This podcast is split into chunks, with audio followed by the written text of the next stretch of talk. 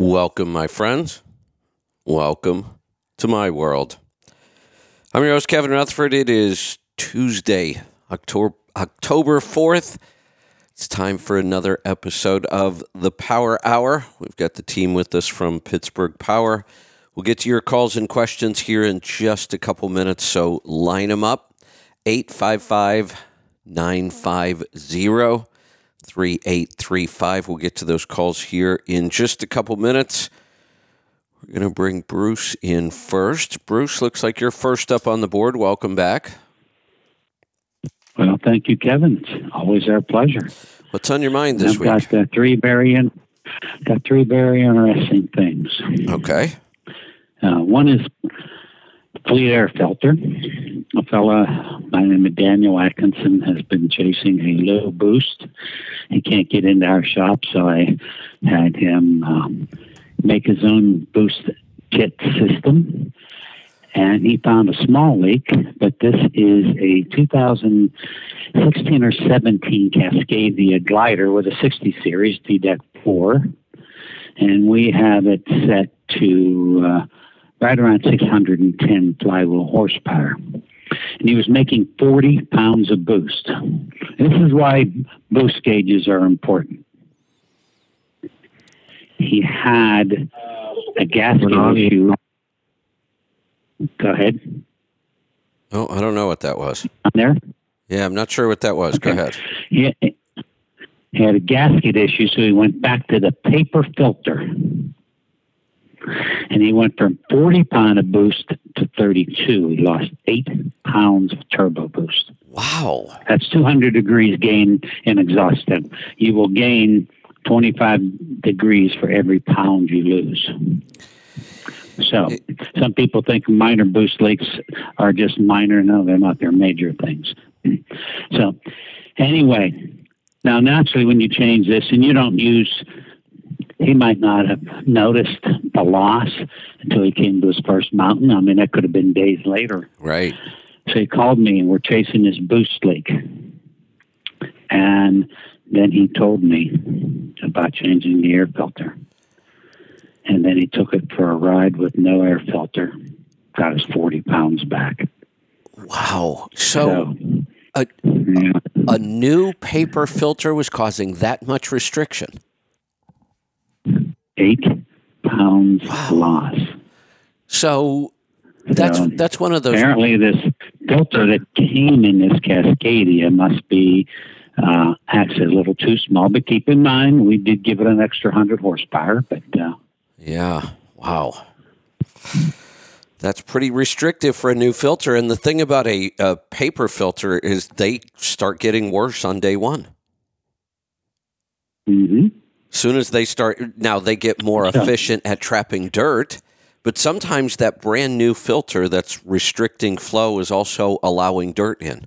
In the beginning, we see higher numbers when you change your filter. That filter is designed so as it starts to collect dirt, it becomes more efficient at filtering, but it gets worse at airflow. That's right. So now uh, here's my second one.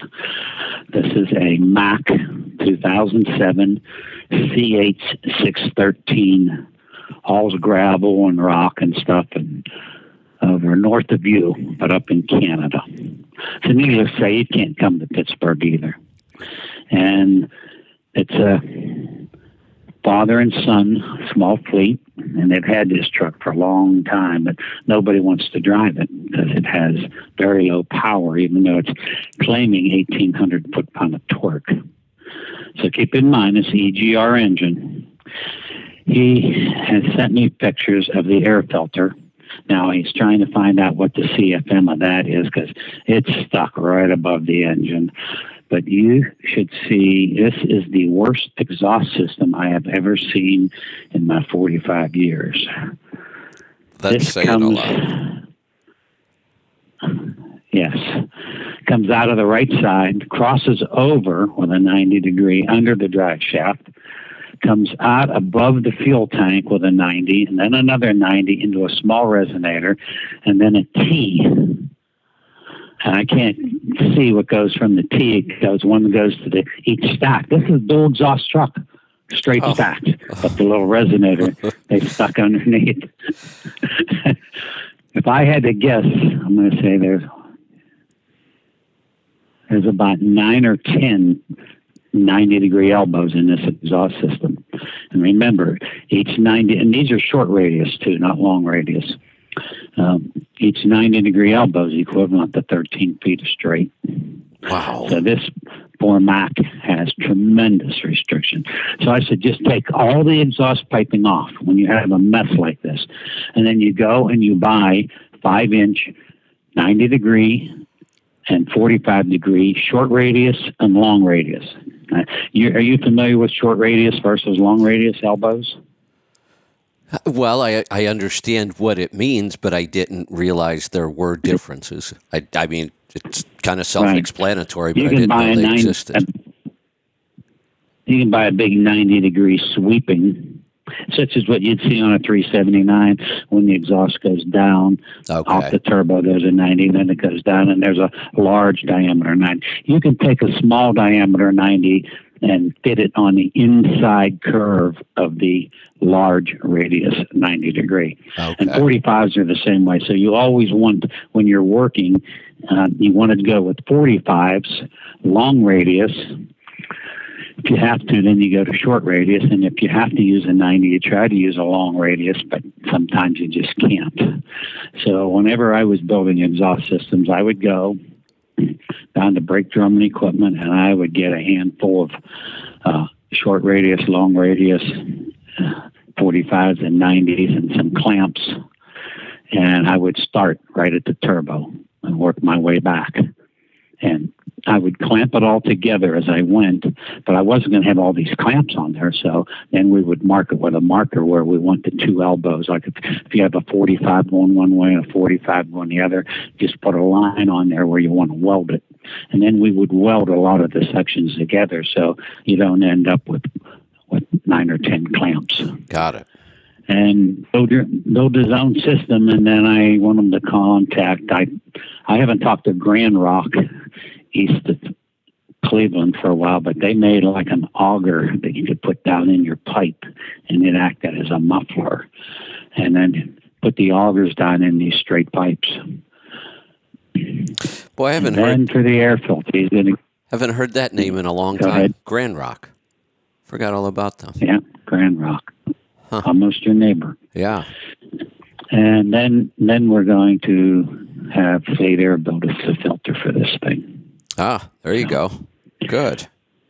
You know, it's uh, And my last real quick on that one. It's it's too bad you can't get that one in the shop. I'd love to test that that back pressure on the system now, and then see how low you're able to get it when you design a better system. I'm going to ask Ben to save all these pieces and to put them together outside of the truck so that we can see it put it on a website because There you go.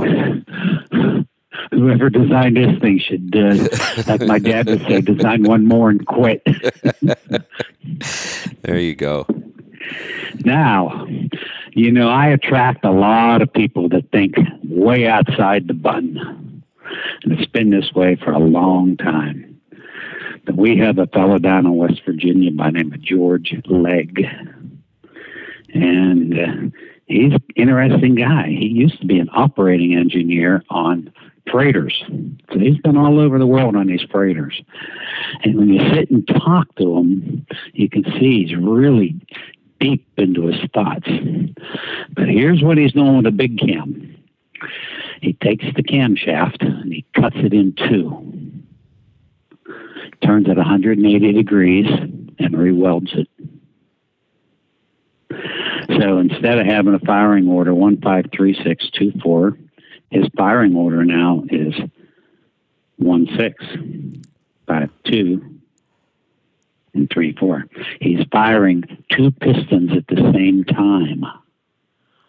Boy, that's thinking outside the box. That is really outside. the Yeah. box. Problem is, is trying to get a starter to make this thing start, and it's in an old Paystar, so that even makes it harder to work on. But uh, anyway, we'll keep you informed. He's going to try to get it to the our dyno sometime later in October to see what it does. He thinks it's going to make tremendous power because you have two injectors firing at the same time. It'll be interesting. It- It's definitely interesting. Hard to even get my head around how that's working. How? Well, Huh? Okay. think about it. The firing order is 153624. So if you cut the camshaft in half between number three and number six, injector lobe, and Right. you turn it 180 degrees, and now Yeah, you've that- lined it they're- up. Yeah, they they are hitting two cylinders at once now. How biz? Yeah, Two that's cylinders at the same time. wow. Somebody spent some time thinking about that one. oh, this guy's a thinker. Yeah. Whenever you're talking on the phone, you better uh, plan to set some time aside. He's he's interesting. All right. So, and then when we start talking about freighters and different places in the world and, and how the freighters operate, oh man, then it really gets heavy. So, Yeah, I'll bet. all right. What else? Hey, I had a guy call me. His wife has a 1.4 liter Honda in her car. And they put catalyst in it and didn't tell her. She'd come home and said, honey, what'd you do to my car? It runs so much better. Whatever you did, you keep doing. So we're getting a lot of stories of catalyst and gasoline and the difference that it's making. Good. It's kind of shocking whenever Yeah. you think it wasn't designed for that. And Dwayne Erkey up in Wisconsin was the first person to put it in gasoline. And uh, he just did it. Yeah. Good. okay. That's what I have. All right. Let's uh let's find out who's on the other line. Pete, good morning. Uh, Pete stepped out for a sec. Oh wait, Pete coming. There he is. I'm here. Oh, there we go. Hey, it Hey, sounds like sounds like you guys are all He huddled in the bathroom. Progression. Oh, we're huddled in the bathroom. That's what it sounds like. All right. Just, Jordan isn't here to help me put the board. Does that sound better? Got it. Now let's we'll All right. we'll manage. Try to stay as close to the We're out of the mics, bathroom? however that works, because it sounds like you're a long way away and there's like echo. So, all right, uh, Any better? uh, it's okay. We'll manage. Pete, what do you got this morning? Okay, so a couple of things. Uh, So last week we talked about the electro fuel, where they're making hydrogen to run on a kind of a clean engine. So I got a, uh, a text from my nephew. He's an engineer student at Slippery Rock of a guy in Canada. It's called Edison Motors, and they're trying to use a small diesel engine to generate electricity to, to charge batteries to run the electric motors for the wheels, kind of like a train. Right. And what they're using is a 3306 cat, which I think is like a 10 liter engine, uh, to do this. And we looked into that years ago. Bruce had uh, looked into this where we figured if you could take a smaller liter engine and then run it at a steady RPM, because that's just making electricity, it doesn't go up and down like you're driving, slowing down, speeding up. Everything would be more efficient. But what we found was you needed, if you needed a 15 liter engine to move your product, you still needed a 15 liter engine to do the work to charge the batteries. Um, because you go from AC to DC back to AC again, you just lose a lot that way. They have a, a video, it's Edison Motors, and, and in a logging truck. Now, what they're thinking is they're in BC, Canada, that they go up empty, they're using the batteries, coming back down, you go, they're loaded, and then you're going to charge the batteries through the, the braking to see if it works. So it's pretty curious to see how it works. I'll be surprised if it does, but it's, it's something that like if they really looked into it, uh, just you know didn't add up to be efficient. Yeah. It. it Hey, And they're doing this in a, in a like a 1971 KW. I'm wondering, Pete, if you should uh, just call in on on a phone, like I'm on, Yeah. and get away from that headset because it's really sounds Hello? you're like you're way down the hallway. Or Leroy, Yeah. Leroy, can you make some adjustments? To, that's that. Uh, are, are we back? Yeah. Leroy, you sound pretty Yeah. good right now. Pete sounded like you. I sound good. About Pete? Well, you- you're you're kind of in and out because that didn't sound so great. Are you guys actually on headsets? Great. Yeah. Really? Huh. Something's way yeah, off. I don't know what's uh, going on. I didn't I didn't touch anything from what Jordan did, but Yeah. See, right there, you sound good. Whatever you're doing, okay. Pete. It, Well, I'm not to touching it, so Pete get your boom really close to your mouth. See if that helps. It is as close as I can get. Yeah, it's almost like we're Any better. picking you up on Ethan's mic. I swear. I'll say it again. It, it's How's- is- is Okay, Roy's back. better? uh, yeah, Leroy's. Um, huh. Now it's it's. How's I, it? I I kept trying to think in my head what would make the headset sound like that, and the only thing is if we're actually picking it up from the other mic. You sound that far away. What's going on. You just call in? Yeah. Why don't um. Yeah. Why don't uh, you just call in Pete on your phone? I will do that. All right. I'll call in. All right. Um, while we're waiting for that, Leroy, what do you got? Um, well, besides fighting with the uh, mixing board, Yeah. should be a simple electronic thing, but uh, there's a lot of knobs and switches, and I don't know what any of it does. So there are words I don't even know. That makes it a little more challenging. Although I, I, And you, I I'll be honest with you, I set all that up. I don't know what most of it does either. I just go by trial and error. Stick a plug in here. Hello, hello. Is that can you hear me now? Nope, that doesn't work. Press this button. Press it twice. Mm-hmm. No, that doesn't work. Sooner or later, something works. and, and you know what's Kevin, upsetting about it? It- Is that everything is in like abbreviations or like jargon that you don't understand? right. Like it's the same. It's the same thing in trucks. Like when you get like a fault code, somebody will like. I pulled up this fault code online, and it's like, you know, e- exhaust gas recirculation, recirculation valve, deviation error, circuit high. I'm like, what the hell does that mean? Like, why can't they just say like Well- EGR valve's not in the right place? Well, there you go. But whatever is going on with that board that I can't figure out from my end, now you sound horrible again. Fantastic. Yeah, now you sound just like Pete did a little bit ago. Oh, Pete. Uh, what happens when Jordan takes off? Yeah, it's really. I have all the mics, so I sound any better. yeah, that's that's a little better, I think. Just try to stay close to the mic, I guess. I don't know. So I'm gonna bring Three of them in his mouth. Pete, Pete back in too. Okay. There you go, Pete. You're back. Can you hear me, Kevin? I can, and you sound much better Did you now. get anything? Oh, hey, hey, hold on, spoke about before? Pete. How you must be standing really close to Leroy now. I am. We're almost.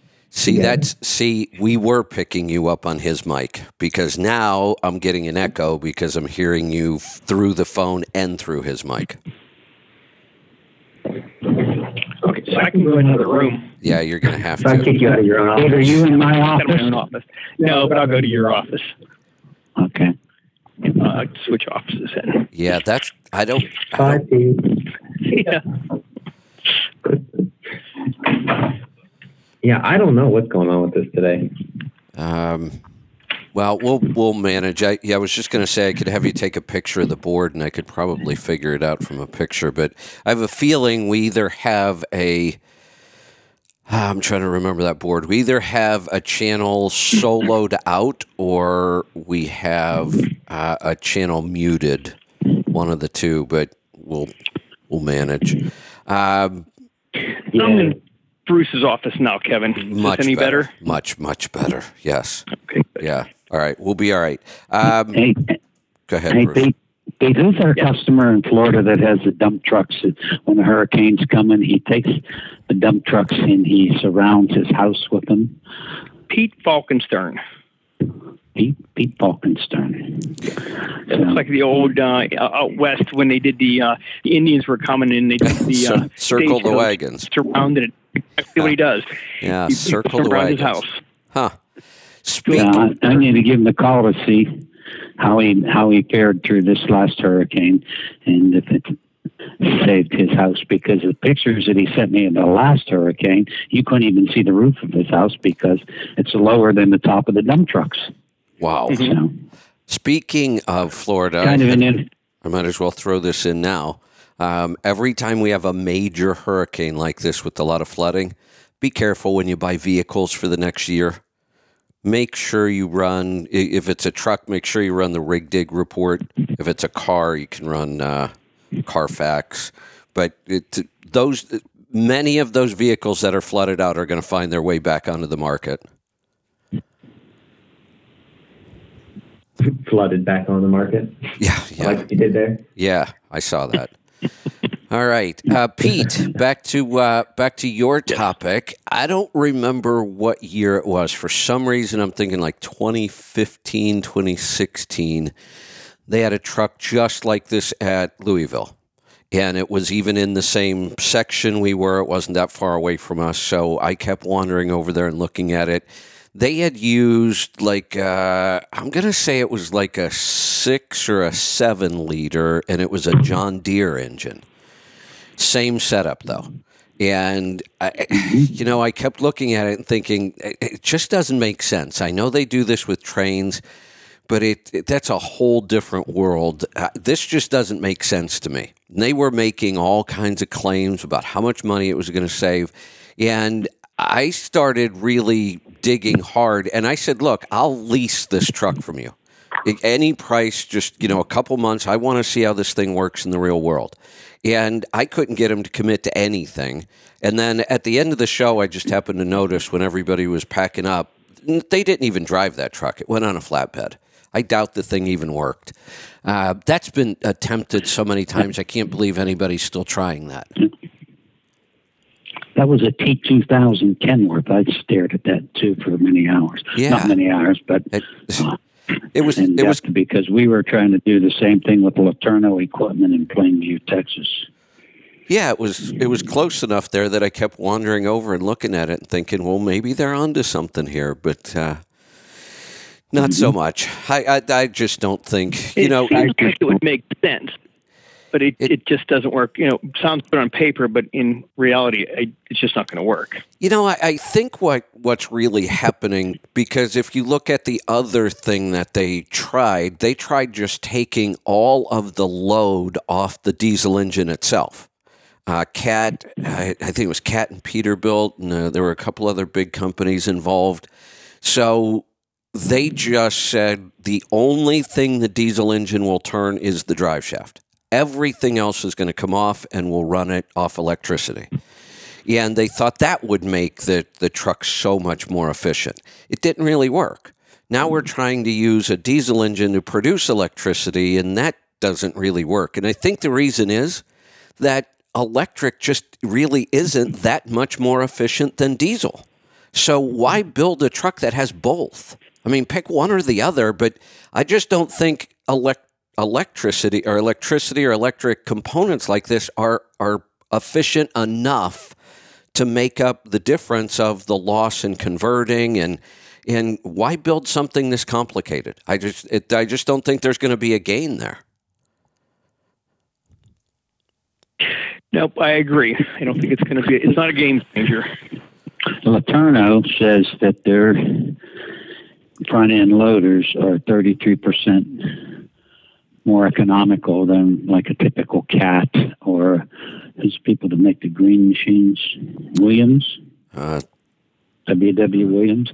But anyway, uh, their top speed though is 10 or 15 mile per hour, and they have the motor in the wheel. So the electric motor is in the wheel. And when we were trying to duplicate this for an on highway truck, the problem was gearing. right, right.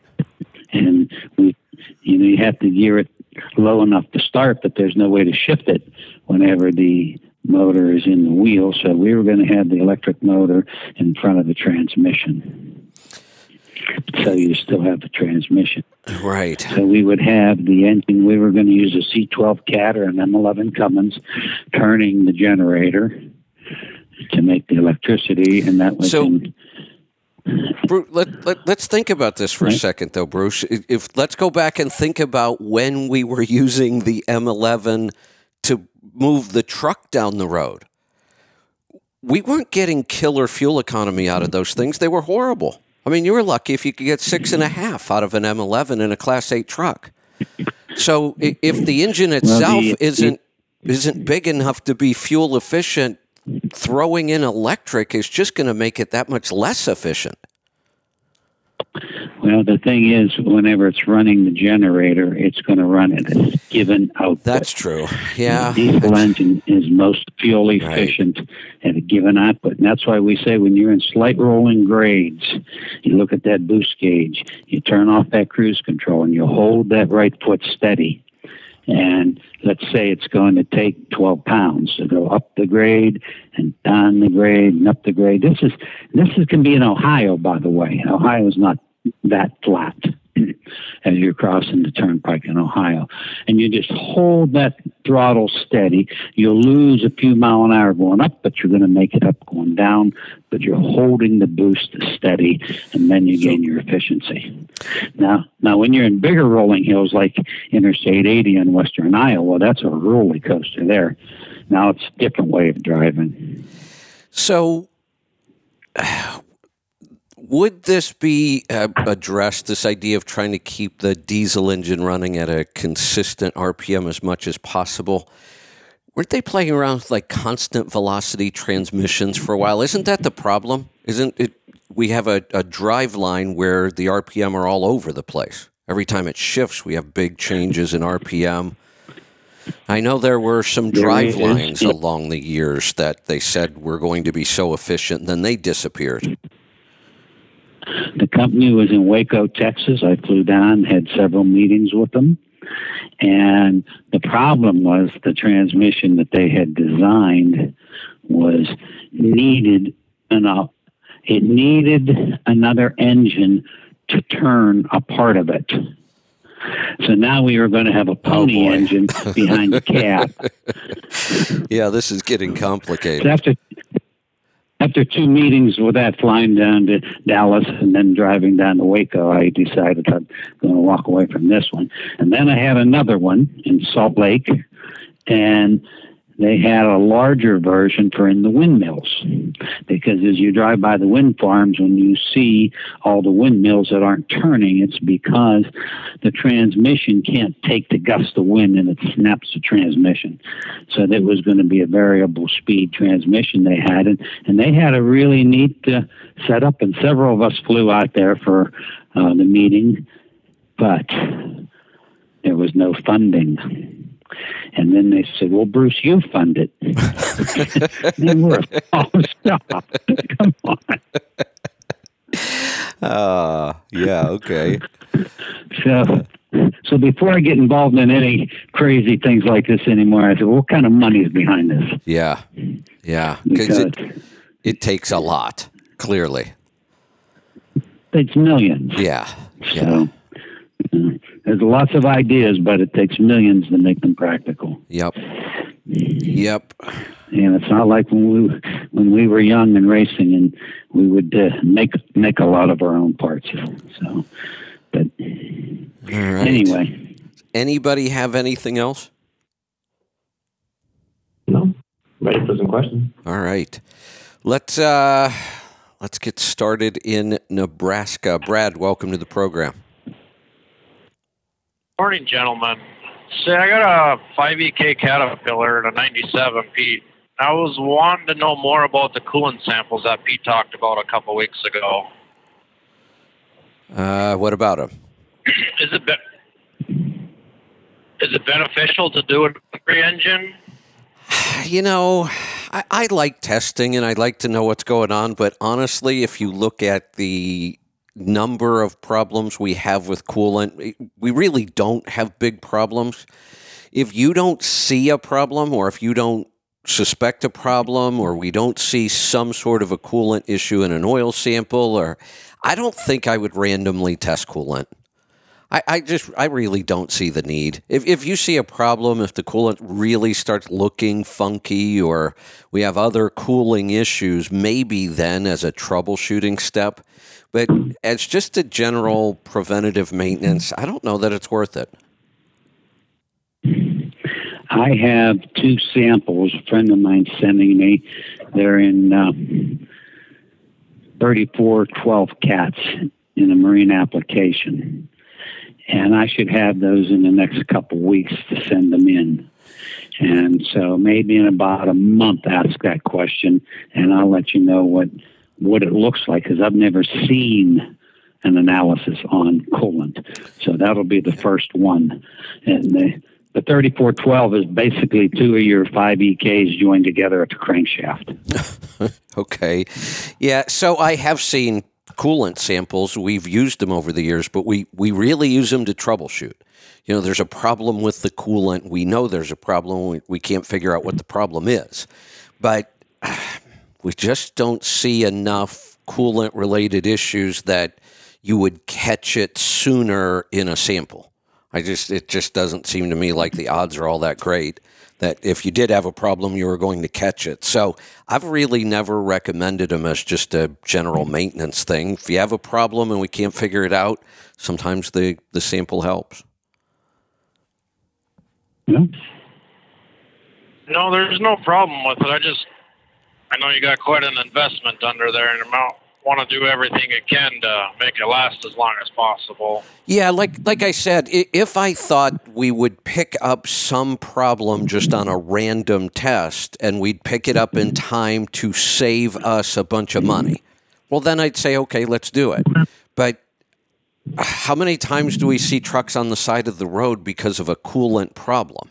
Usually when there's a coolant problem, it doesn't leave you stranded. Usually, I have plenty of warnings something's going wrong, and we get it in and we look at it. And if we need to sample then to figure it out, we can. But it just seems to me like just pulling random samples on coolant hasn't done much good. Interesting to see one, though. I'd yeah. like to see one. They are interesting. What, what yeah, it says. Yeah, they are interesting. Yeah, I'd like to see what it says. Yeah, um, I'm not nearly as By good at, way, at reading those. I usually have to sit down with those and go back to. They have some charts and some other things that can help and some articles. So when I read one of those, I usually have to go back and kind of get out the book to figure out what I'm looking at because I just haven't looked at that many of them over the years. So you know that 5EK cat that was like the first true electronic one, and that was a great engine.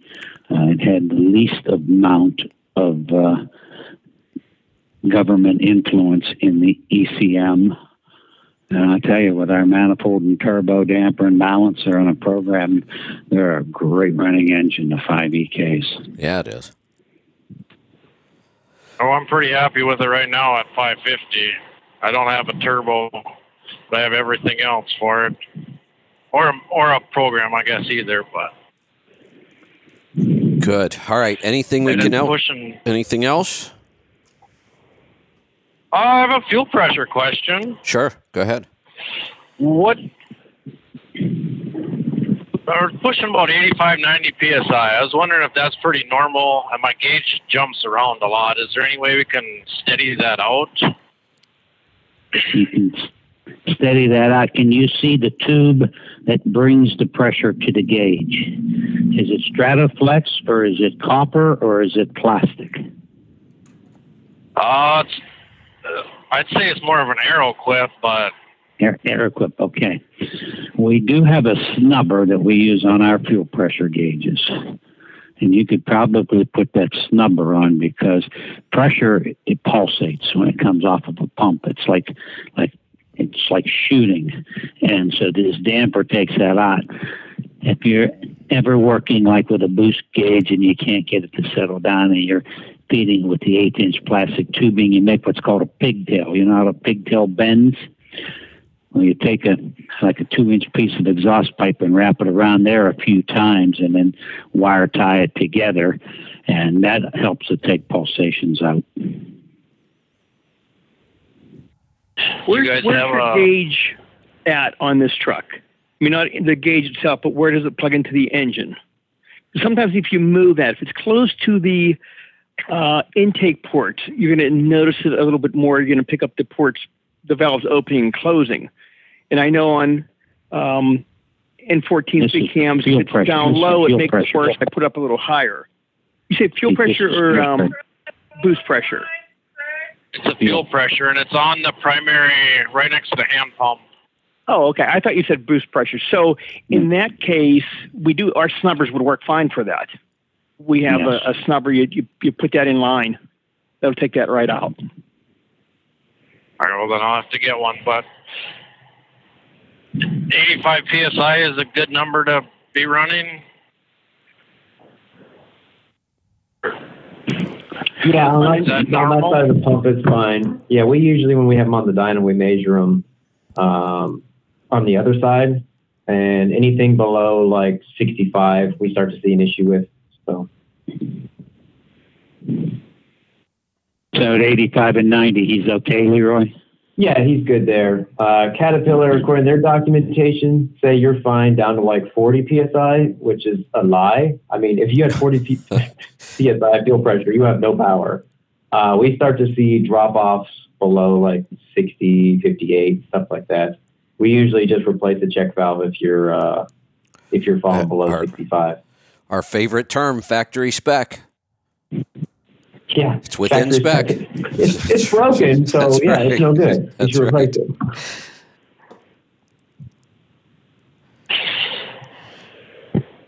All All right. right, well, that's everything I had for today. All right, that'll do it. Thanks for the call. Let's head off to California. Jamie, welcome to the program. Hey, good morning, guys. Hey, real quick, Jamie, don't mean to inter- interrupt you, but I just saw this. Uh, Matt just sent me a text. Uh, he says he's been doing a coolant sample every year, and he's never seen anything that you know to worry about or do anything about. And that's really what we kind of figured out is that e- even once a year, which isn't all that often, we weren't picking anything up most of the time. So uh, I don't recommend them other than to troubleshoot. Uh, Jamie, go ahead. Yeah, um, I sent over um, oil sample. Oh, let me go see what we've got here. Here we go. Uh oh. Different lab. Give me a second. What does that say? This oil has plenty of ZDDP present in the zinc. Yeah, I uh, with this oil sample I sent in on the comment section because I have about uh, I have an old classic car Okay. which I um, I bought I bought about thirty four ounce or six ounce bottles of ZDDP, the zinc additive, and that's what I use. And I asked if I can throw one of those at the oil change, you know, if it would hurt. And uh, those were the comments that they got back to me with.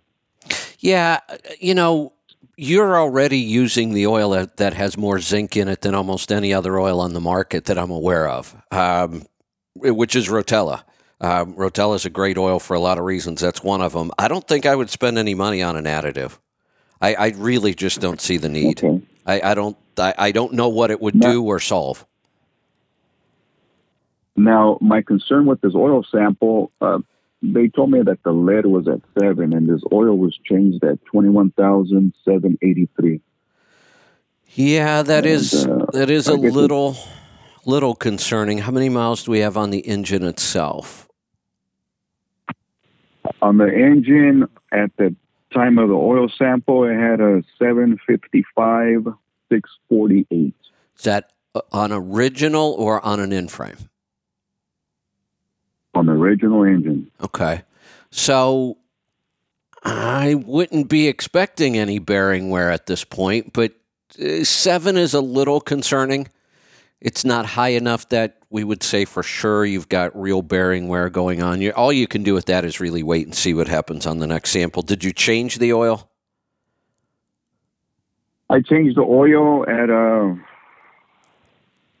right now the truck has 757 and 757 989 so that's about 3000 miles since the oil change or coming up to 3000 but I was thinking of pulling an early oil sample maybe say at seven or ten. What do you recommend? No, I wouldn't. I, I, I'd wait till 20.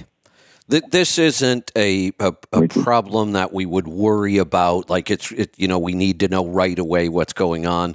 I would wait till 20 because it's a better comparison. At, at 10,000 miles, we're going to be guessing about how much should be in there. So I would just go to 20. It, it, it's very possible that lead's just going to drop back down. Once in a while, we see a little bump like that. That, that may be all this is.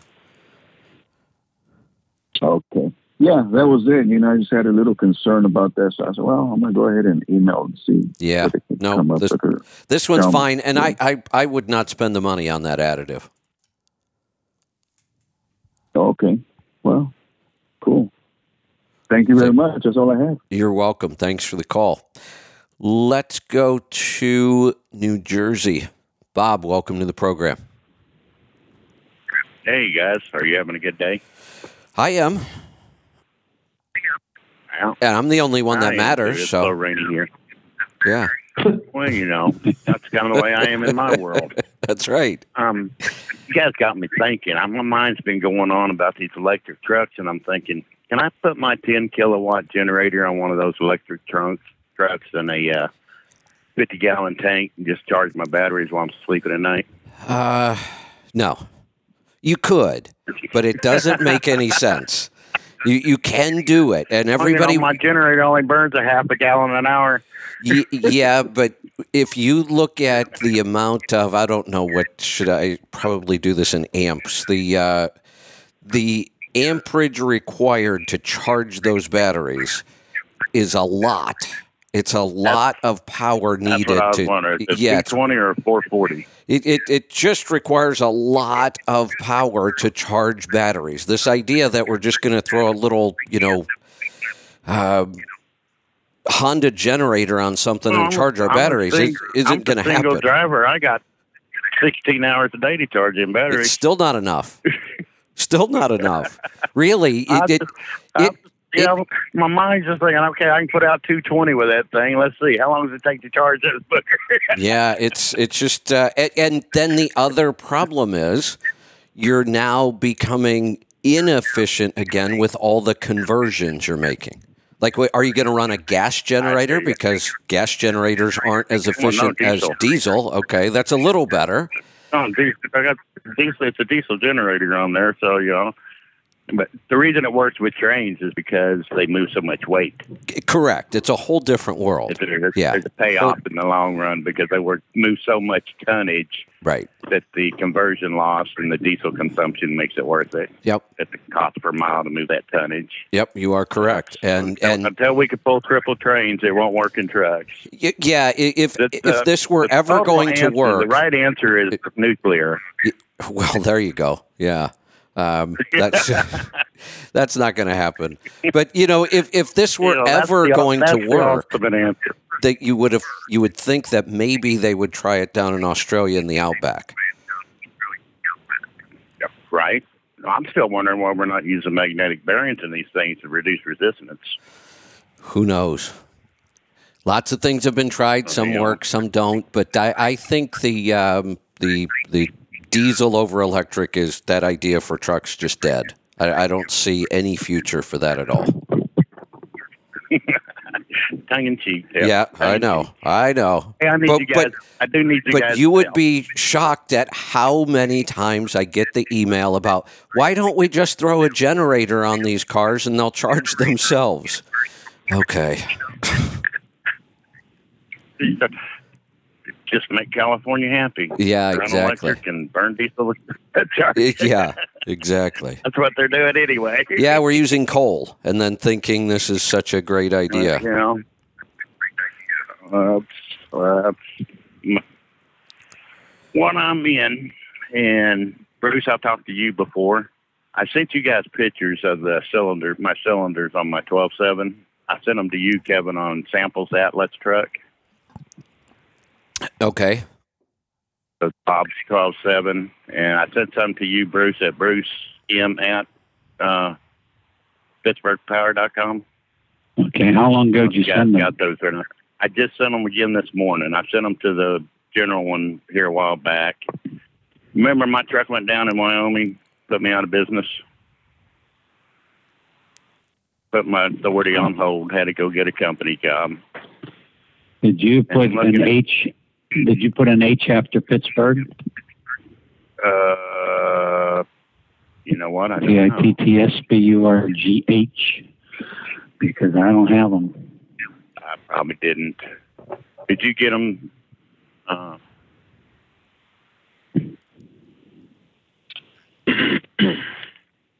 I I'm looking through my email. I didn't get anything. okay. Well, they're wiped out pretty bad, and I've got a lot of rust and stuff on top of the cylinders. My, I went home and I, I thought maybe it was just a head gasket. I had to wait a week to get the special tool to pull those long bolts, that long 12 millimeter tool, and they got me a cylinder kit uh, or a tool to pull the cylinders. Once I pull these cylinders, because my plan now is drive a company truck, buy the parts, and put her back together. Um, I'm still trying to get my trailer home from Wyoming. And when I get these cylinders out, I'm trying to work and then go home and work on it a few days when I have time off. What am I looking for in that block before I start rebuilding it? Mean, I'm, I'm thinking I'm probably I'll just take everything out, start with from the crank out. Pete, do you know more about the caveats of the 12.7 as they get miles on them, more so than me? Okay, so where we're seeing issues with the the, the life of the the 12.7 block uh, would be the decking.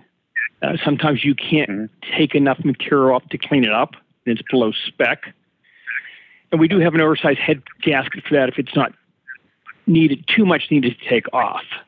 Uh, the other area, which is even more of a concern, is the lower packing area, and that's the area where the O-rings on the liner touch the block. And because the liners Down at the move, bottom of the cylinder. they erode there. And once that occurs, if they get bad enough, you would then leak coolant into the oil pan. And once that's there, the block's just done. Uh, there's no repair for it. Uh, when we see that, we end up getting a what we call a three-quarter engine from Detroit, which when we've been getting them, uh, it, it appears to have new blocks in them. And that's the problem. These are fantastic engines, but the blocks are simply seeing their life. And you're think the people like doesn't. Twenty thousand dollars though for a three quarter engine, aren't you? Uh, I think they're up to about 27 now. Yeah. They're not cheap, but you're getting a lot for your money, I think. It, I think it's a good value. Right. Yeah, so I'm trying to just buy the parts and put it together without going in debt to do it again. Yeah, and like I said, if, if the lower packing's fine, the deck surface isn't bad, then that's fine. But if either one is bad, you're going to spend that money get rid of the block for nothing. and still have problems.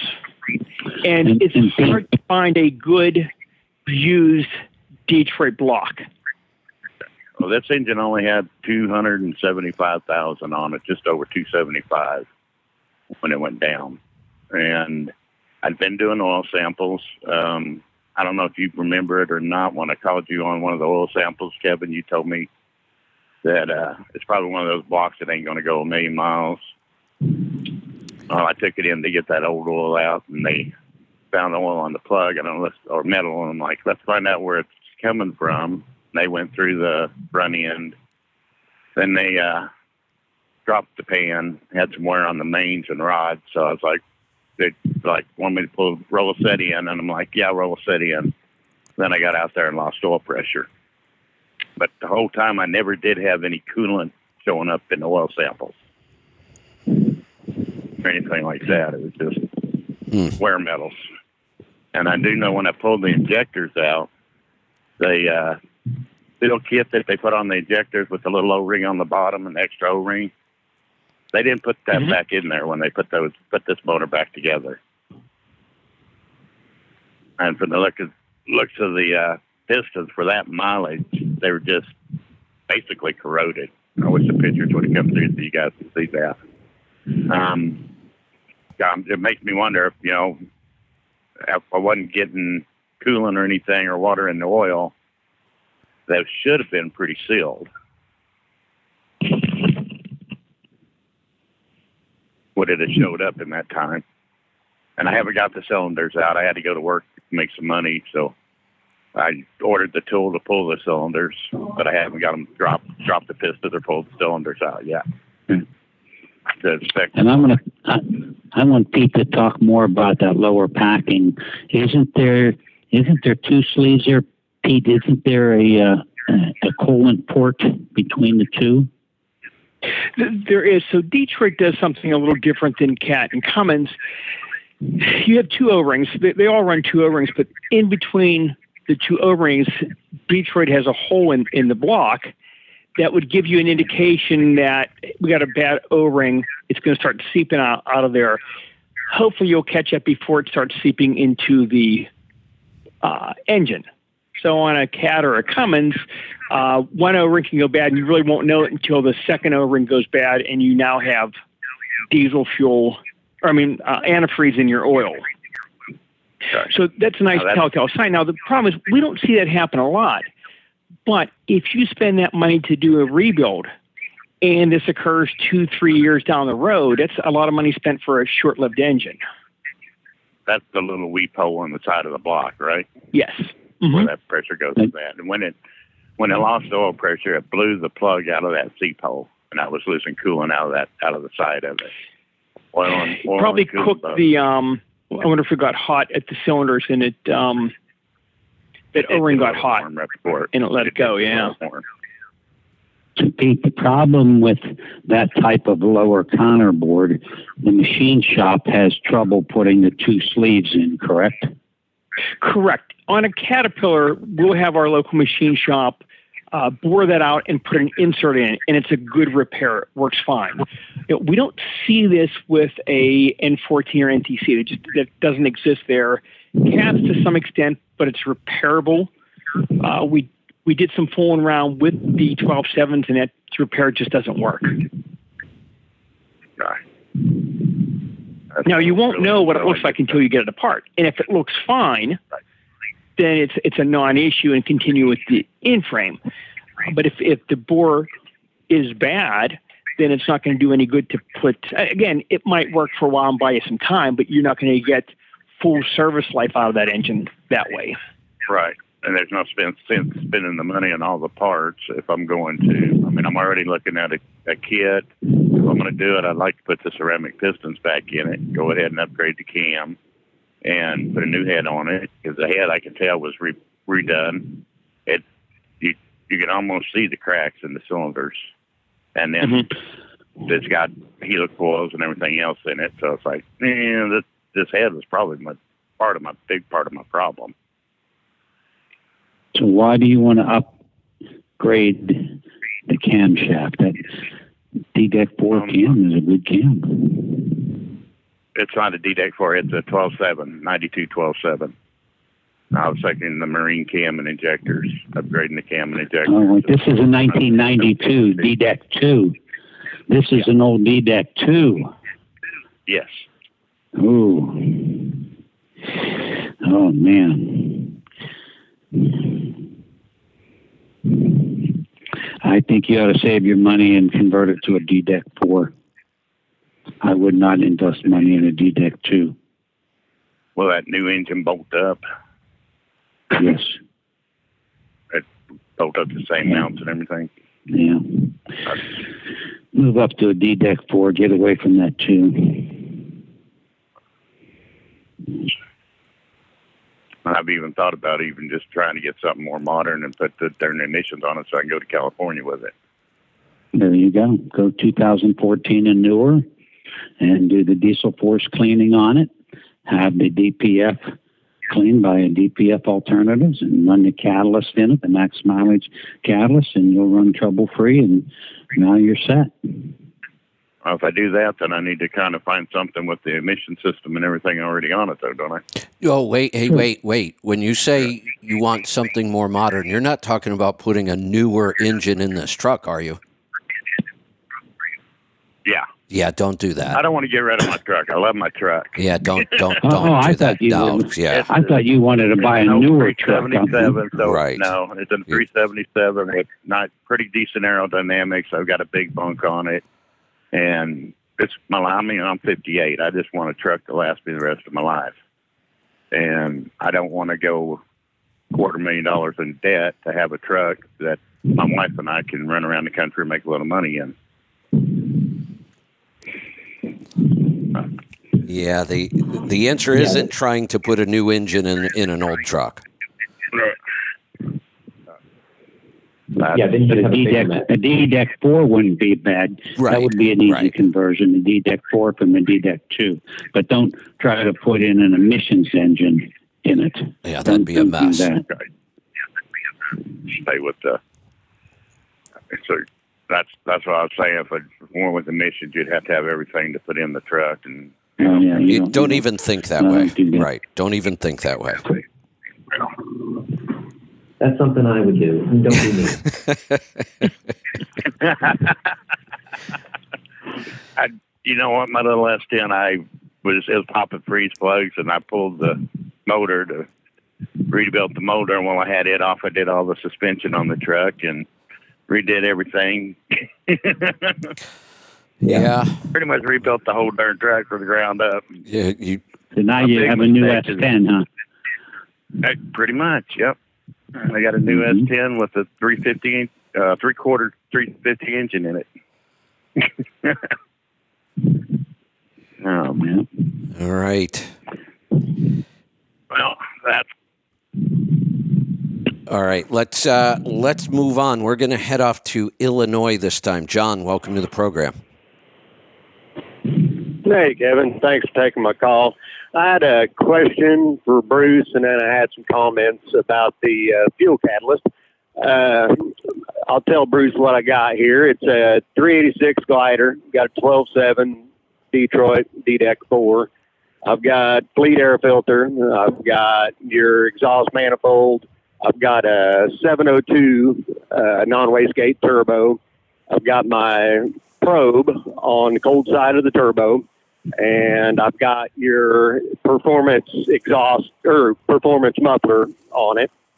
And I was wondering how much it would lower my exhaust temperature if I put a blanket on the turbo and wrapped a few feet of the exhaust with uh, header wrap. Hmm. How much would it lower your exhaust temperature with a turbo boot? Um, and they the header wrap. I don't know. I can't answer that. one. It drops much, but more importantly is the throttle response you get. Because when you back out of the, the throttle, normally the turbo is going to slow down. Being that we're keeping that area hot, that wheel keeps spinning. So I think what you would notice would be when you back out of the throttle and feed back into it, better response. You might even pick up a oh. pound or two of boost. Um, temperature wise, I've never had anyone comment back that they noticed a drop in temperature. And then, of course, you're keeping the under the hood temperatures down. And if you got Right. an air cleaner under the hood, that's even a bigger benefit then. Right. Yeah, it is a little slow spooling. Uh, this 702 is. So that that would definitely help it. Yes.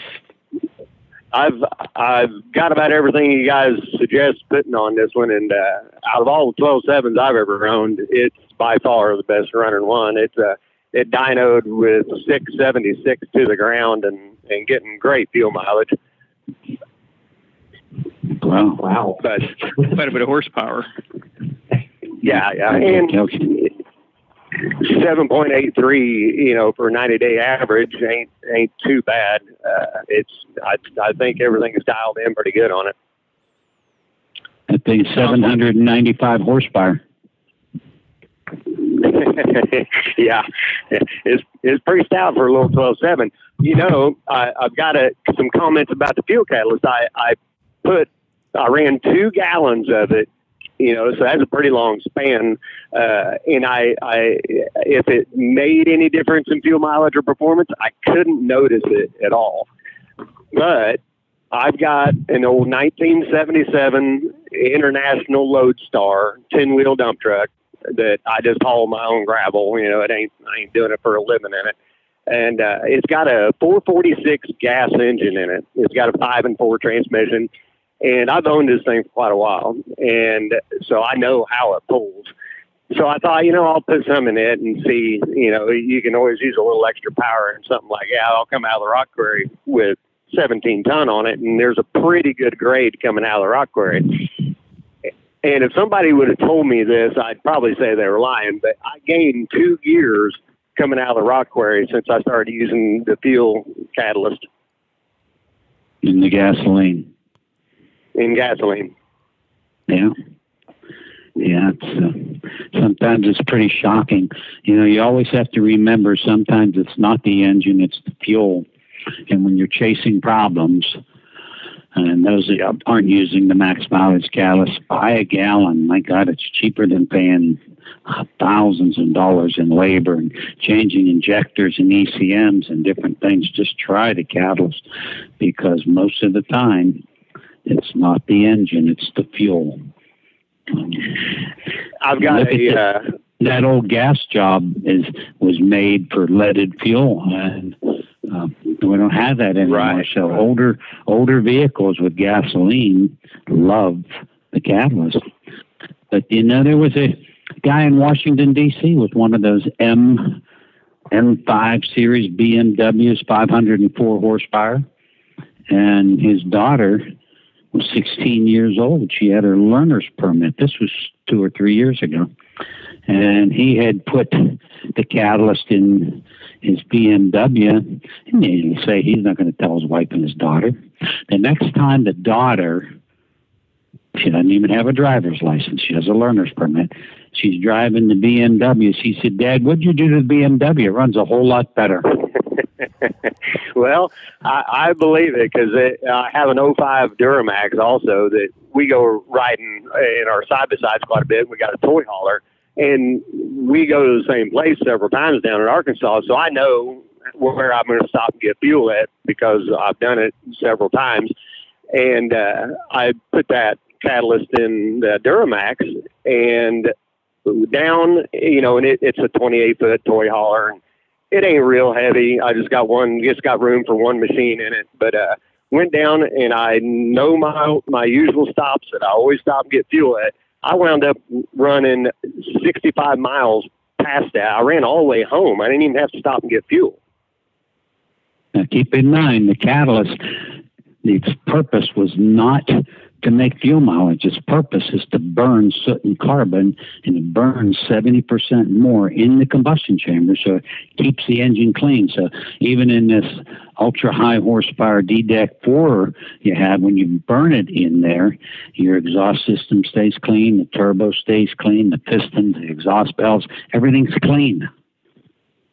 that old that 05 Duramax, it's you know it's an EGR motor, and and so I I know it helped it a bunch. I mean it's hmm I've seen big improvements in between the dump truck and that. Uh, could I? Do you still recommend it? Because I mean I watch my you know every gallon every mile I, I watch it pretty close. Uh, would you suggest still one ounce to 25 gallons to this DDEC 4 Yes. or maybe Yes. okay No, no. don't don't One- cut it back one ounce of 25. And remember, there's there's two things that wear out an engine. And one is the silicon, the, the fine dirt that gets past the air filter. That's why we like the fleet air filters.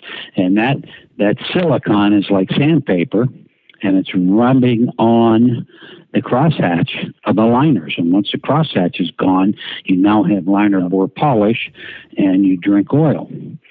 And the other item that wears out the inside of an engine is the soot and carbon. That's a bypass, a byproduct of burning fuel. So, a fellow the other day said to me, Should I change my transmission and my differential oil? When I look at it, it's clean. Why does it stay clean and my engine oil gets dirty? Well, there's no combustion in the transmission and no combustion in the differentials. right So it's the combustion, the byproduct. So why not do everything you can to keep that soot and carbon out of there and that fine dust? Bruce, you know yeah that that's true you know that um, the OEMs have charts on when to change oil based solely on fuel consumption, nothing else. How many gallons of fuel did you consume? That's the most accurate way to set an oil change schedule because that's what causes the problems. It's the amount of fuel you burn. Right. It's the combustion that makes the oil dirty. hmm Hey, Bruce, you got those uh, turbo blankets in your store there. I can order online, don't you? You sure do. Okay.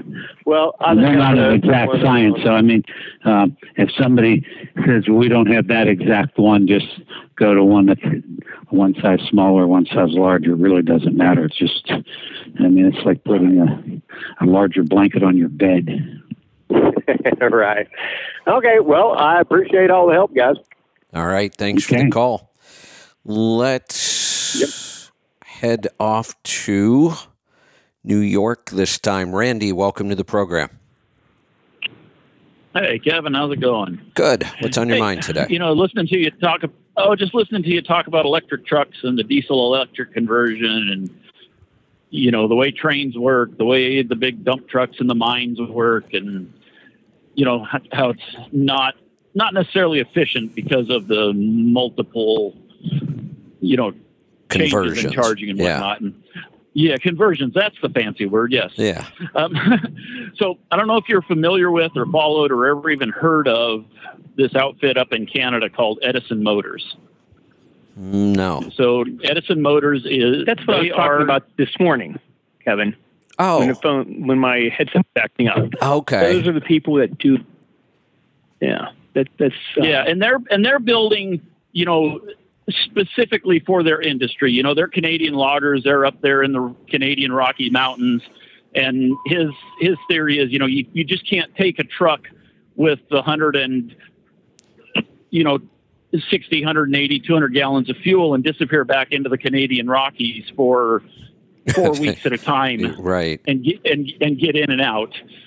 You know, and to carry enough fuel back in there, that's just not feasible. And he likes the idea of electric trucks because he, you know, you can't get a diesel powered truck to pull 120 tons on a triple trailer logging situation up an 11% grade coming out of the Rocky Mountains, but he knows that electrics will.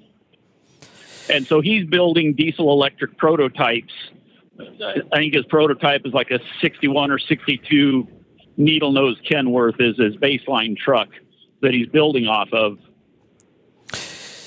So you know, and so he's ta- so he's taking the whole concept and putting it application specific. yeah, th- let's think But I about think that what. there's I think there's probably enough.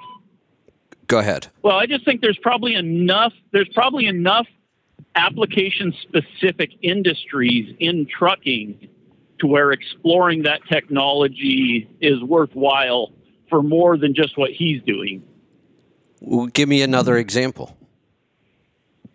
Oh, you know, like the oil oil rigs down in Texas, where you're, you know, you, you just you just don't have charging stations. You know, it's just Wait, but- but- unrealistic to think that you. But but hold on. Why need? Why would we need charging stations? Just stick with diesel. In that case, Wh- where where Well, what you- would be the but if- advantage of bringing electric into the? So when you say there's enough interest, do you mean enough interest for somebody to go out and build a truck like this, like an OEM? I don't think there is. I don't think there's a big enough market no, for this yeah, at I- all. I, don't. I don't know his his his goal. He's he's trying to build but but conversion kits. Yeah, so that well- a, so that an owner operator can convert his old truck. but hold on. Unless electric. and I don't know. Well, you know, I don't know. Hold on. Let's look at what he's doing. You're talking about Yeah. 240,000 pounds on a primitive road and an 11% grade. That was the problem he was trying to solve. And no access Right. to diesel or not enough access to diesel. So we need, but that has nothing to do with a Class A truck on highway. Nothing. So why would we even think because it works here, let's put it on the highway? Eh, We know it's not efficient on the highway. But he's not shooting for right. efficiency. It- Nothing he was doing No, shooting, is about efficiency. Right. He's doing it. For, Correct. right. He's interested in the performance of the vehicle, not the efficiency of it. Right. So that that has no correlation to what we do on the highway. Yeah. Well, you know, I just think I was I was pulling a six percent grade up in the New York Catskills you know, and I'm I'm not super heavy. I'm sitting probably at about sixty thousand pounds, and I'm coming up this grade at fifty miles an hour. And this guy in this old long nose Pete with a ten axle setup pulling a big heavy excavator blew past me up this mountain at a full 75 miles an hour. He's not interested in efficiency. He's all about performance. Right.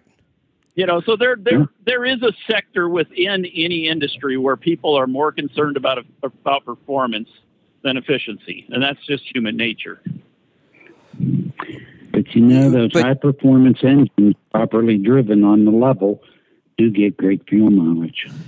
Yeah, but but again, maybe let, let, you know, let let's not confuse things. We're, we're Bruce, you're talking about a high performance diesel designed that way. We're back to this diesel electric thing, and there's just there's no reason to complicate things with this diesel electric.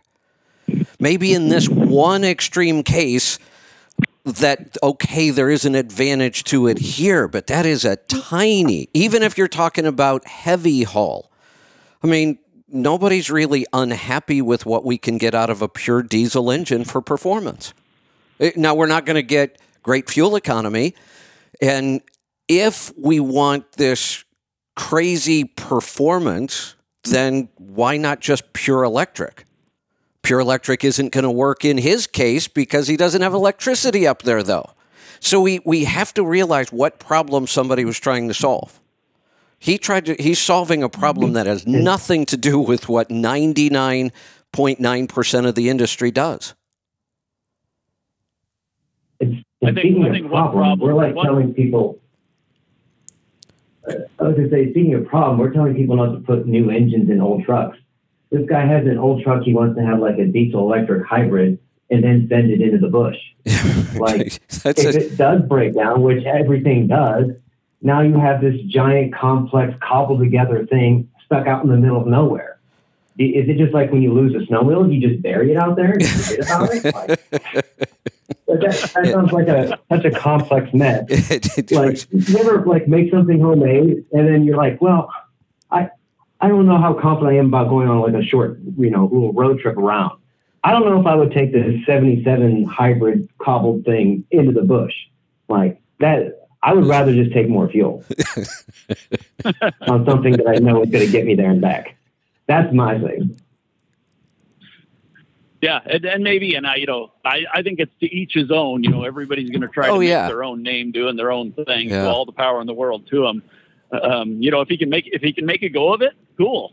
Um, Yeah, well, I wonder and, if and if it works for him, fine, but I don't so- see any widespread application. Probably not. I wonder, you know, when you're do, when you're coast to coast running, you know, could there could there be time savings in that if you've got a diesel electric conversion, if you're not stopping as often for fuel because the diesel engine's not running as often, you know, could you could you make time by running a co- could you get all the way across the country plus with full So, so what if you could? Where's the gain?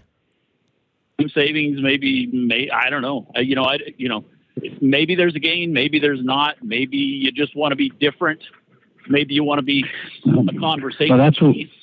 yeah I don't know That's what we were trying whenever I was working with LeTourneau in Texas. Um, you know, we were going under the assumption that the earth moving equipment does 30% better on fuel. So we thought, well, if we could do that same 30% on highway, then we would have a winner. But uh, just didn't happen. just doesn't work Yeah, and, Yeah. and here's the thing we have to remember trucking is really competitive. You know, we just went through a couple years where rates were so high you could do all kinds of weird stuff and still make money. But we're about to head into an economy where you better be pretty darn efficient. And these kinds of ideas come down to one thing Does it lower my cost per mile?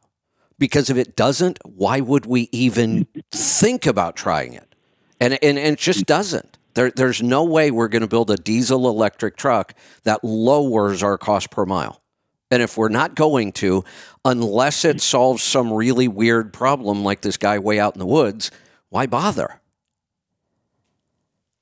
you know, couldn't you couldn't you do diesel electric? And I know that I'm sure this has been broached a million different times, but could you not could you not have a small, I don't know, a four BT, a six BT, something something small up there that ran your air compressor, ran your generated your hot water you know, ran all of the missile, your air conditioning, ran all the stuff that you don't want to waste your electric batteries on, and let your batteries be dedicated for driving the truck.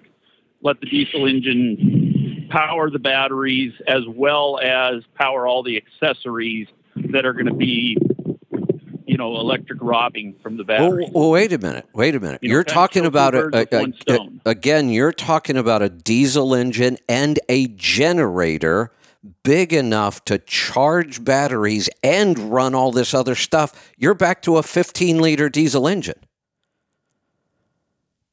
No, he was talking about use the batteries. The batteries would get plugged in for shore power, and the small diesel engine would just run the rest of the truck. It would be just a pony engine. The Why? pony engine would have nothing to do with charging the batteries. Well, he just said it would. Right, unless you- wa- unless you wait, could- your last statement said charge the batteries and run stuff. That's why I cued on that.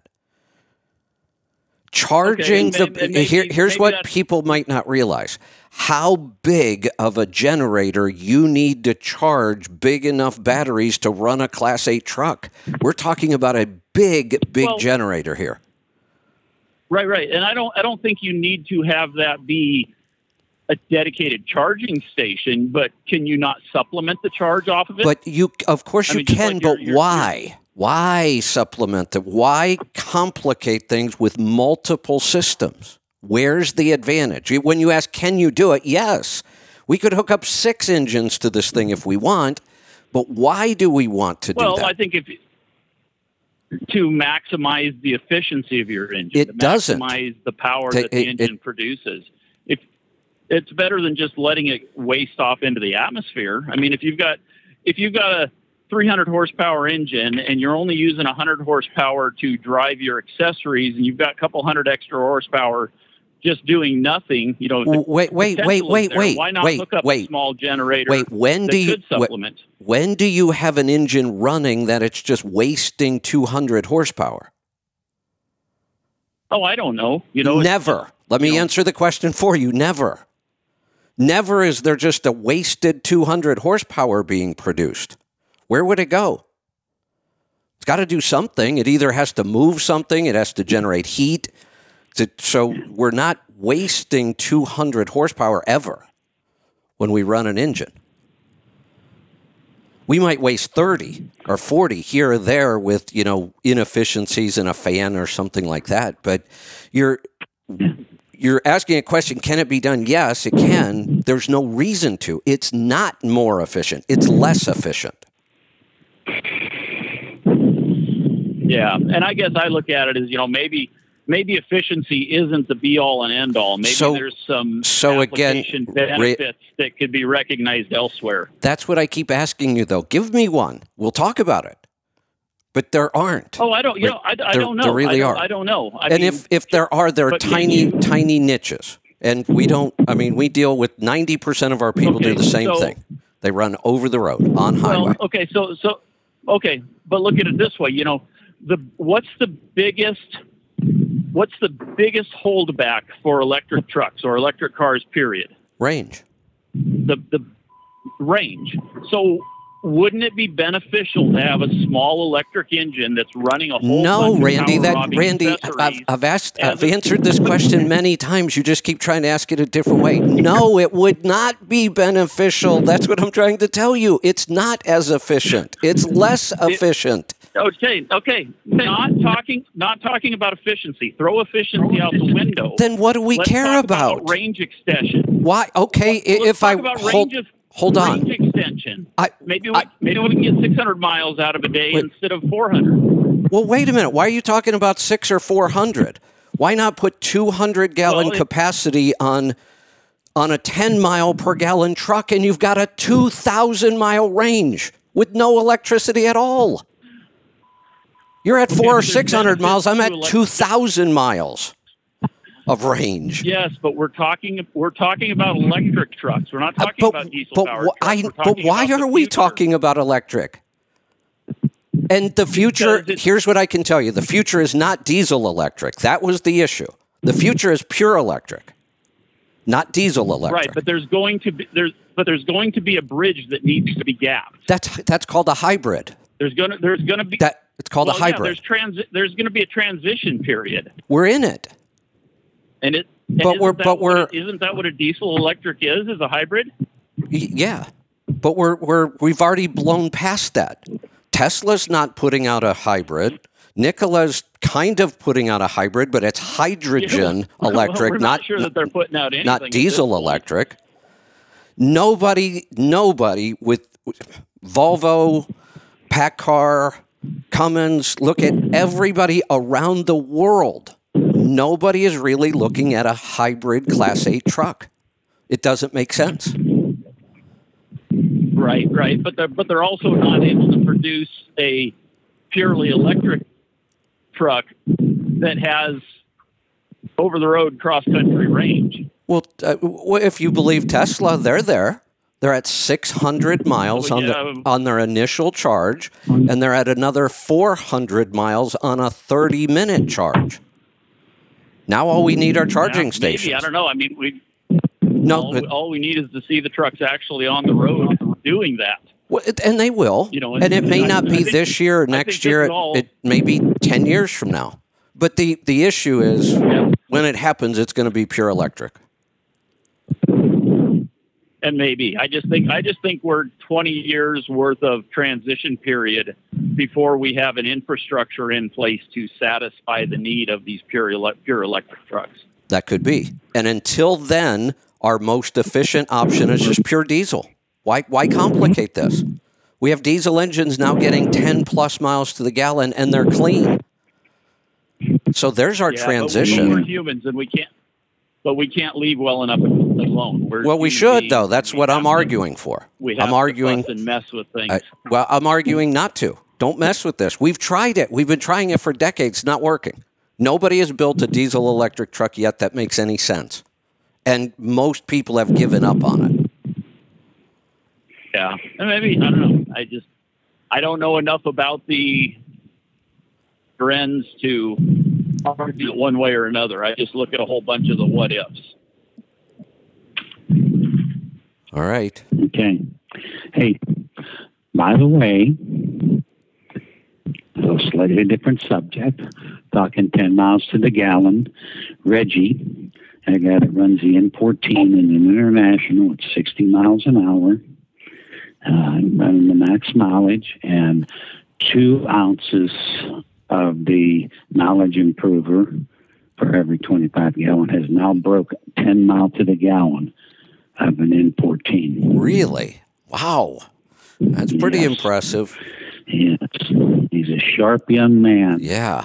He's, he's been in the steady high eights and low nines, and he's now in the tens. Wow. Interesting stuff. Mm-hmm. All right. Let's uh let's move along. Right there in Pittsburgh. Dave, welcome to the program. Howdy. Howdy. What's on your I mind talked today? to you a while ago from the uh, Harmarville. I'm from the Harmarville LTL company that had the bottles held up. You remember, Bruce? The bottles for the catalyst. Uh, can can you guys hear me? Yeah, we're here. Yeah, I'm Did not they they expand? Yeah. Did they yeah. expand? Bruce, I, I come up and met you the one day there, and uh, I explained to you why the bottles for the catalyst got hung up there from the Harmarville LTL company. And then uh, Bridget, our sales girl, come up. Oh, was I there? I think I was there, wasn't I?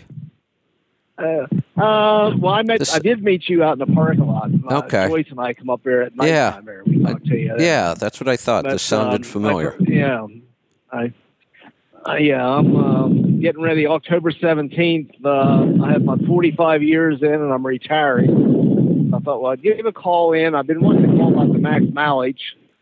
I ran it. Uh, I ran over a gallon or so in my company truck, and then it really it really worked. It cleaned up, and our mechanic could see it clean things up, but you just can't sell it for a company, you know.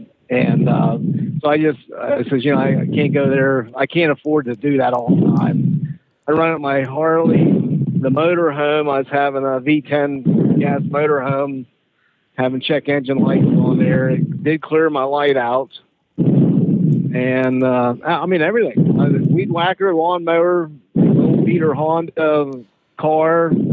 It just uh, it is really impressive. You know, I I didn't know with the the gas mileage now the the new stuff you have out. Will that work with the gas engines too, or just No. stick to No, the mileage improver is not compatible with gasoline. with the gas? So just stick to max Yeah, mileage. just with diesel. Yeah. Okay. All right. Well, that's pretty much all I had there. But uh, I mean, I still I got one more power hour before I retire there, but I'll still listen on the side and sit There you back go. and pick up and you know, you know, everything you guys do. There you go. Well, Be careful with retirement with the way this inflation is. Oh, that, there you go. I, I agree with that. Yeah. All right. Well, we got all kinds of noise going on here. Uh, let's. Uh, we're going to grab another call here. Let's go to Iowa. Matt, welcome to the program. Good afternoon, gentlemen. What's on your mind so, today? all this conversation about different uh, powered vehicles and different, um, I guess, driven, I guess, is more the word I want to use. I'm certainly no expert on any of it, but I've had experience in heavy equipment, farming equipment. Um, the difference is the application. Like Bruce is talking with a front end loader in a in a pit. These things are moving 100 feet forward, turning, scooping something up, backing up 100, 150 feet, lifting weight and dumping it. There, there's no comparison to an on-road truck. I mean, Right. it, it most off-road equipment or, or construction equipment, you get to them big tires, they have planetary gears, completely different axle. Not even you can't even compare that to what we run on the road. Right. Most of it is gotten to fluid-driven transmission now, basically hydraulics. Okay.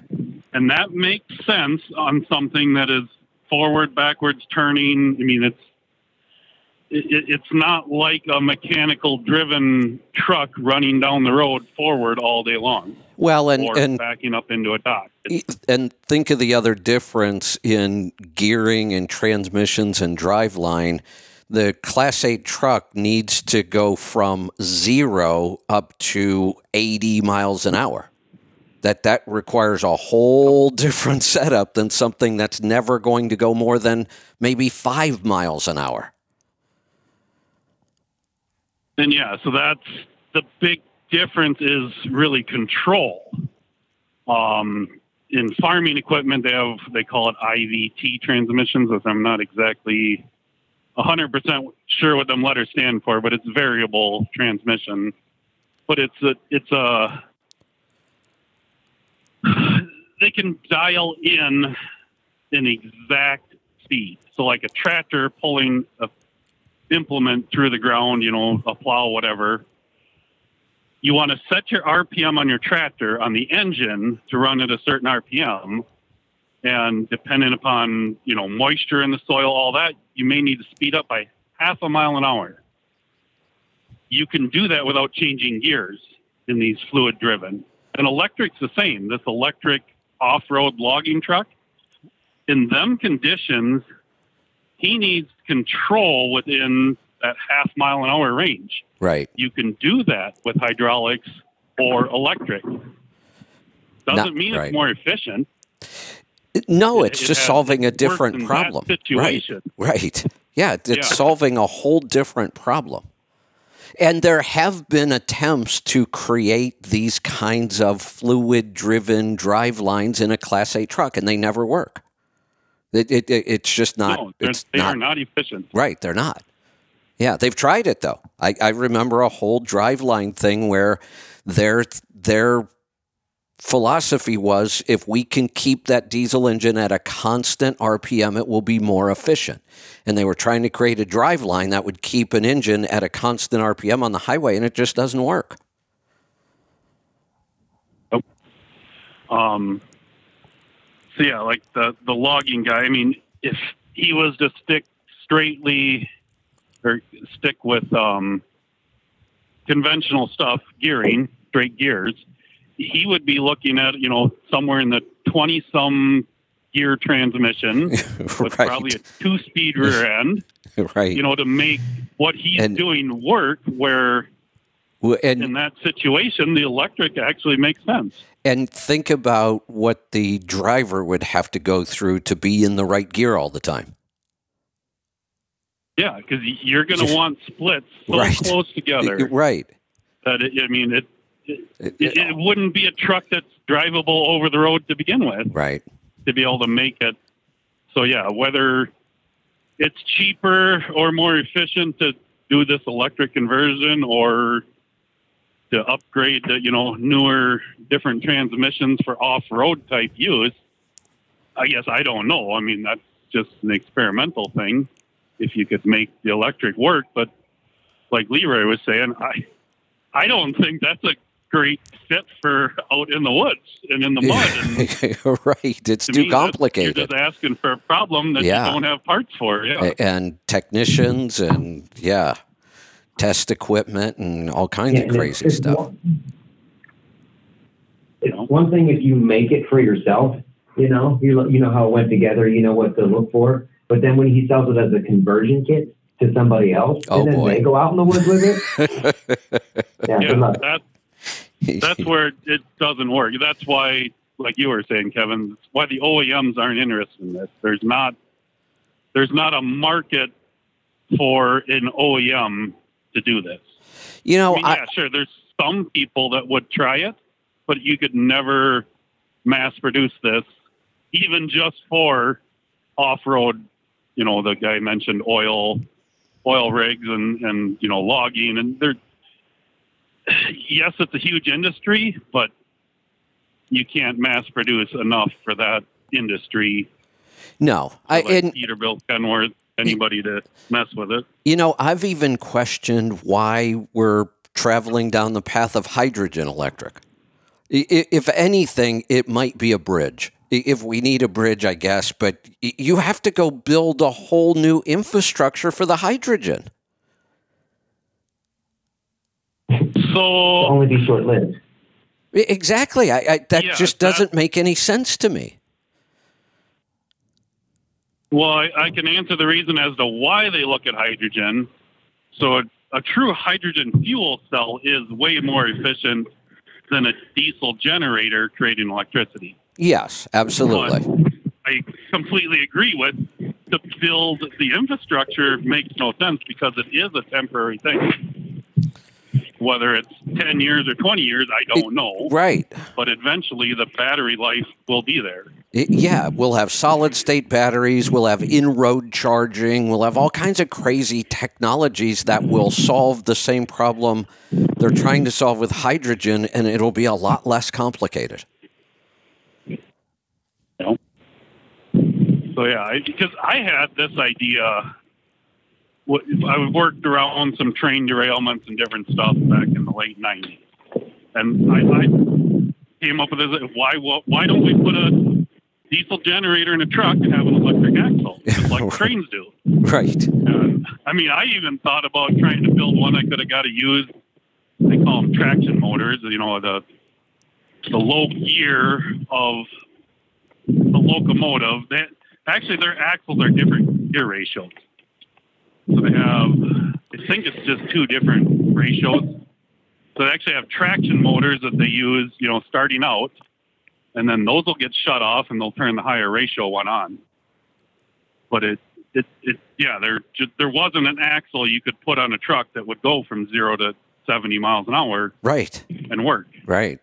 If any of these ideas are possible, like it, it's it's not that it can't be done. It just doesn't make any sense money wise. That's it. That's the whole Well, yeah, point. you, Matt. could- you could Right. do the two different axles. Your, your front one would be one ratio, your rear one would be a different ratio. But now you're talking, you know, when we talk on Fridays with Joel and the the, the six by two and your suspension to have the computer suspension to be able to which one actually has more weight on it to get the traction and it, it's way over complicated and you're not really gaining anything.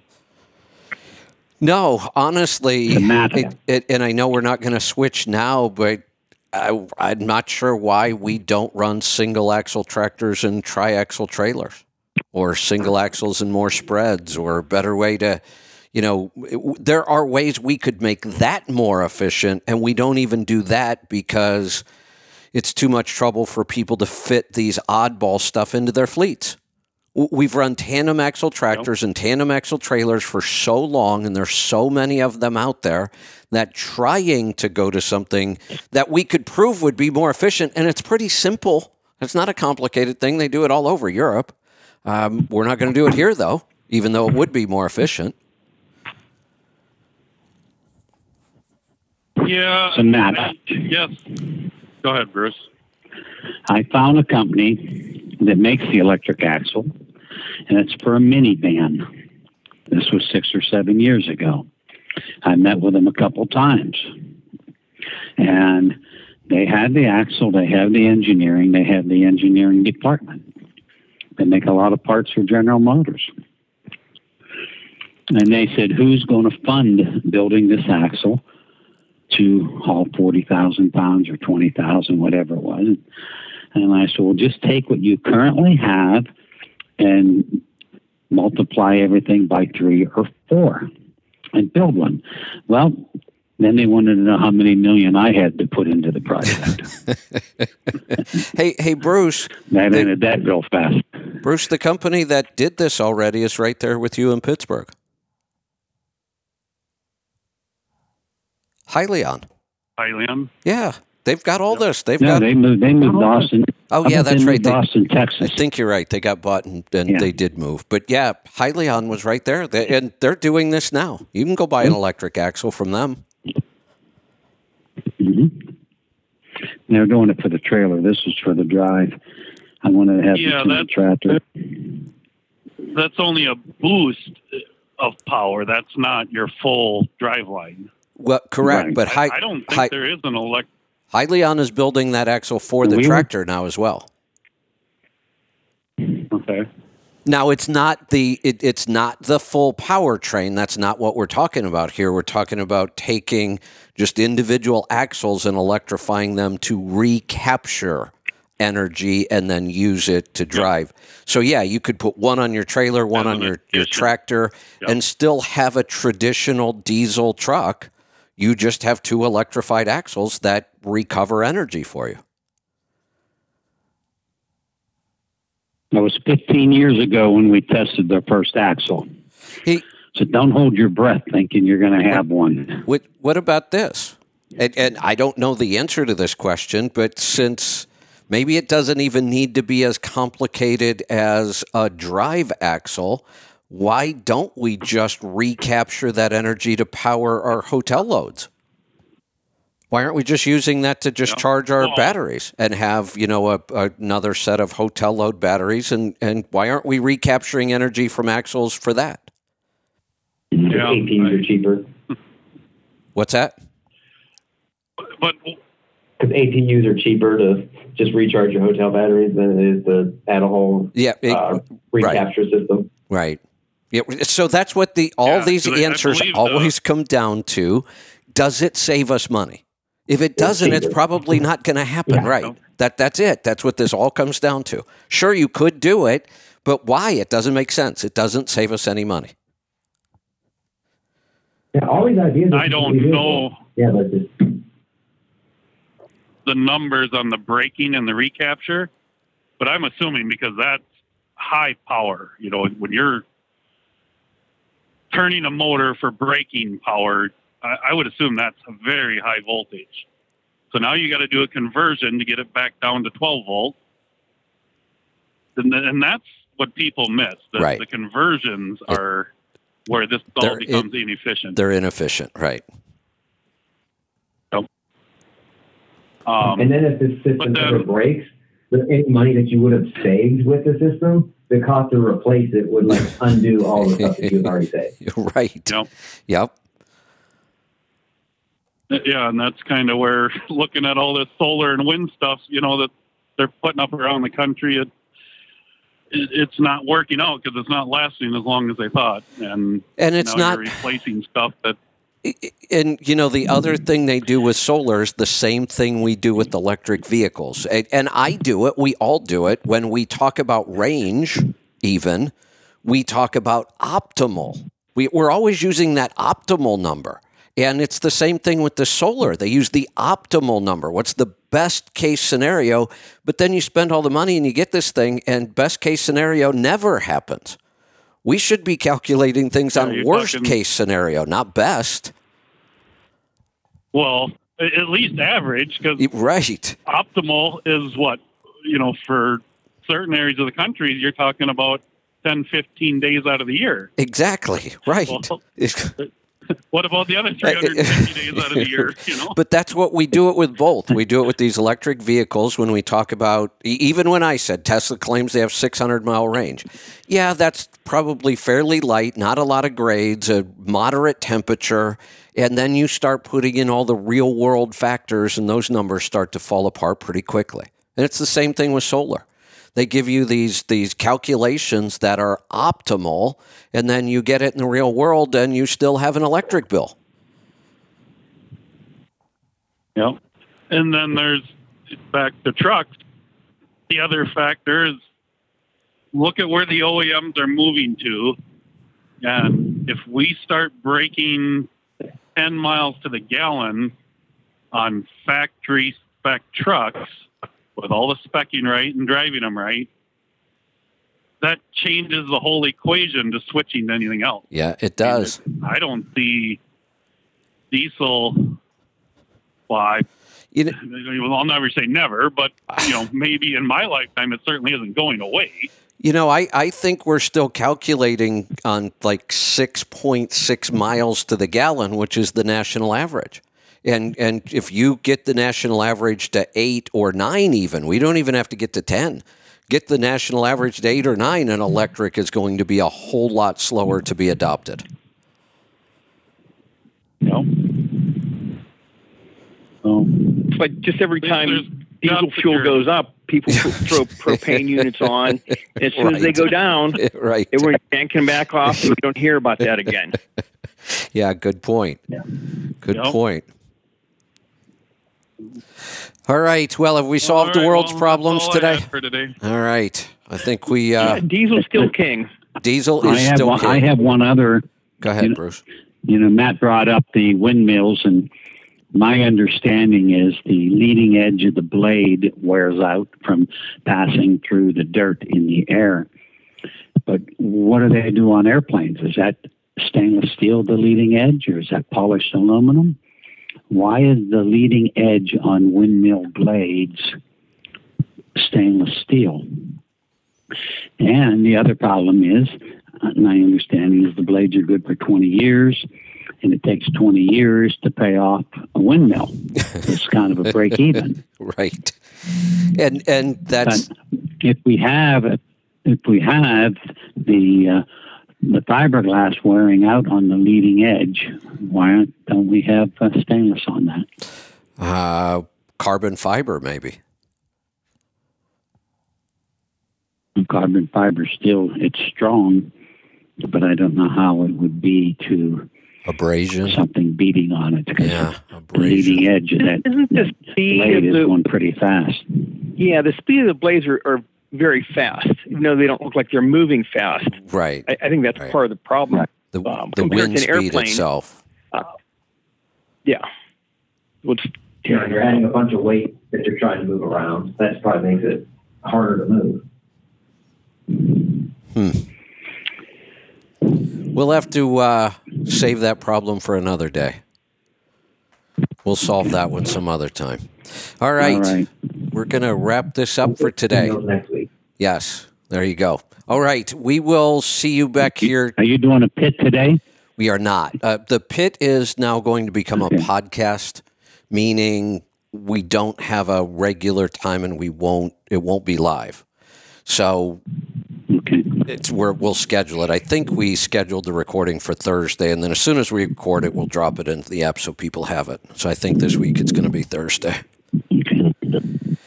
All right. We will see you back here tomorrow for Destination Health. Be safe, be profitable, be fit and healthy. Always do the hard work and master the journey.